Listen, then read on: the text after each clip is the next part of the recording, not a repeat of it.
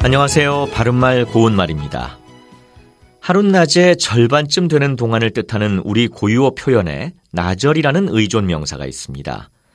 보통 나절이라는 말 앞에 수관형사를 써서 말하는데요. 예를 들어 지금처럼 쉬엄쉬엄 그 일을 했다가는 열나절이 걸려도 마치지 못하겠다 이렇게 말할 수 있습니다. 지금 말씀드린 예문에 나오는 열나절이라는 말은 수관형사와 의존명사가 연결된 표현이기 때문에 열과 나절을 띄어서 씁니다. 그런데 이와는 다르게 열나절을 모두 붙여서 쓰는 명사도 있습니다. 이 경우에는 일정한 한도 안에서 매우 오랫동안이라는 뜻입니다.